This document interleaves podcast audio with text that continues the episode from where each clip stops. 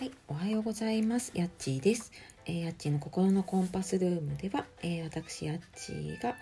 毎日の中で感じたことだったり、まあ、時々親子トークで楽しくお話をお届けしているゆるい配信のラジオです。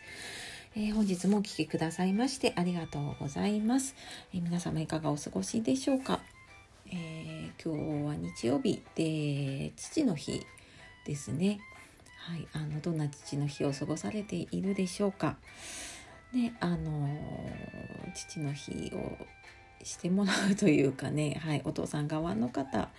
やね、えー、お父さんに感謝を伝える側の方、えー、いろんな方いらっしゃると思いますがね、はい、良い一日を過ごせるといいですね。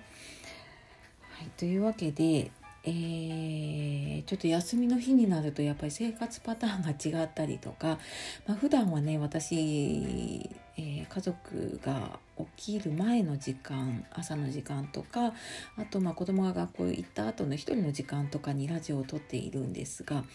休みの日になるとですねやっぱり自分の都合だけではなかなか行かず、えー、どうしてもなかなかねあの時間がと時間というか、まあ、タイミングがね難しいなと思いながら、えー、今日ももうお昼ですね、はい、になっております。で、えー、今日は何の話かなと思って考えてたんですけれども、えー、今日はですねアウトプットの話、まあ、今までにも私何とかしていてでちょっとさっき見た時にね27回もかなり遡りますね。今日135回なのでね27回の時がアウトプットは難しくないっていう、まあ、ちょっと本の感想も含めて話していたりあと47回で簡単にできるアウトプットっていう話とかをねしたり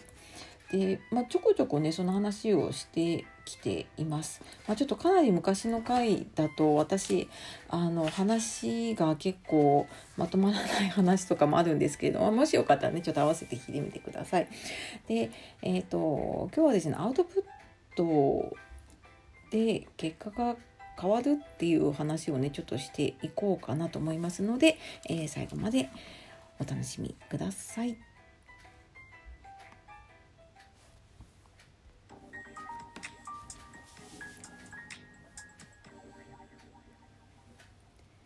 はい。というわけで、えー、昨日聞いていただいた方はね、昨日の親子トークと打って変わっての、ちょっと真面目な話になっております。はい。で、えー、アウトプットが結果を変えるって本当かなっていう話なんですけれども、あのー、時々ね、私、アウトプット量が多いですよねとか、なんかよくアウトプットそんな続ける続けていてねなんかどうやってるんですかとかって言われたりします。でまあそんなねアウトプットが結果を生み出すってうんと、まあ、結論から言うとねあのアウトプットってやっぱ結果を変えるなっていうふうに思います。で、まあ、なんでねそういうふうに思ったかっていうとうんと、まあ、ここのところですねここのところというか私今年に入ってからえー、まあ、今まではねずっと組織に働いてあ組織でね働いてきて、まあ、ワーキングマザーしてきたんですけれども、まあ、ちょっとね、あのー、もうちょっと自分の働き方を変えたいなとかあと、まあ、先のことを考えた時にねうんまあ、その組織の収入一本じゃなくて、えーと、違う収入の柱を作りたいなっていうのをぼんやりと考えていてで、まあ、ちょっとブログとか、SN、SNS を運用したりとか、まあ、そんなのをちょっといくつかやり始めたんですね。で、まあ、時々ちょっとねあのお話ししてるんですけれどもここ1ヶ月ぐらいかなあの以前あの登場していただいたね元健さんのコミュニティに入ってまあ、いろいろ結構勉強したりとかで、まあ、それを、えーまあ、いろんなことねチャレンジしていく中で、えー、私今年、まあ、入ってその始めてね今年の目標で立てていた目標が、えー、この1ヶ月ぐらいで実は達成してるんですね。であのまあもちろんね始めたばっかりだったので私もそんなにすごい高い目標を立てていたわけではないんだけれどもあのなかなか、えー、私も意志が弱かったので目標を立ててもねそこまで行く前に大体やめていたことがほとんどなんです。ででもなんかこうやってできたのって何でかなと思った時にあそういえばなんかか自分の中で変わったことといえばアウトプットを続けてきたことだなっていうふうに思ったんですね。で、まあ、具体的にじゃあね何やってきたかっていうとうんまあ、アウトプット過去の回でも話しているかもしれないですけどね書いたり話したり行動したりっていうアウトプットがありますよね。で多分皆さんあの話したりとかはしてるんじゃないでしょうかね。んなんかこう何かを見て感想を言ったりとか、まあ、それももちろんアウトプットだしなんか本読んだ時にそういう感想を言ったりとかこの本良かったよとかっていう話をしたりとかねで、まあ、中にはブログを書いていたりとかあの SNS で発信をしていたりとか、まあ、そういう何かしらで結構ねアウトプットする機会ってあ皆さん持っている方が多いかなって周りをね見ていて感じます。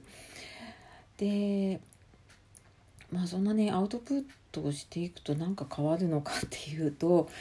うんとねやっぱり続けていくとうん私もアウトプットね実は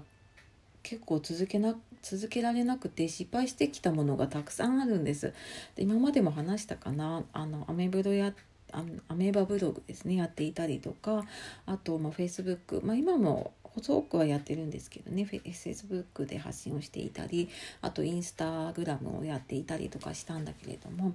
まあどれもねあの見事に続かなかったです。まあ、ポチポチはやっていて、まあ、今も全部残してはあるんですけれども、うん、まあ続かなかったんですよね。で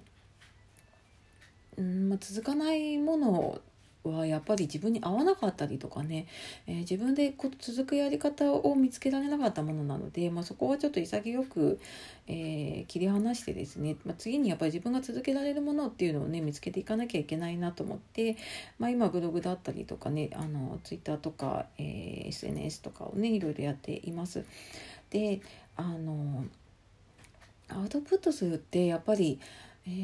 ー、まあ、本の感想で言うとね本を読んでそれを自分の中でやっぱり理解というか咀嚼をして外に出すっていうことなので、まあ、自分の中自分のフィルターを通して自分の言葉で発信をするんですね。でそれ最初はすっごいなかなか難しいですよねやった方は分かると思うんですけれども。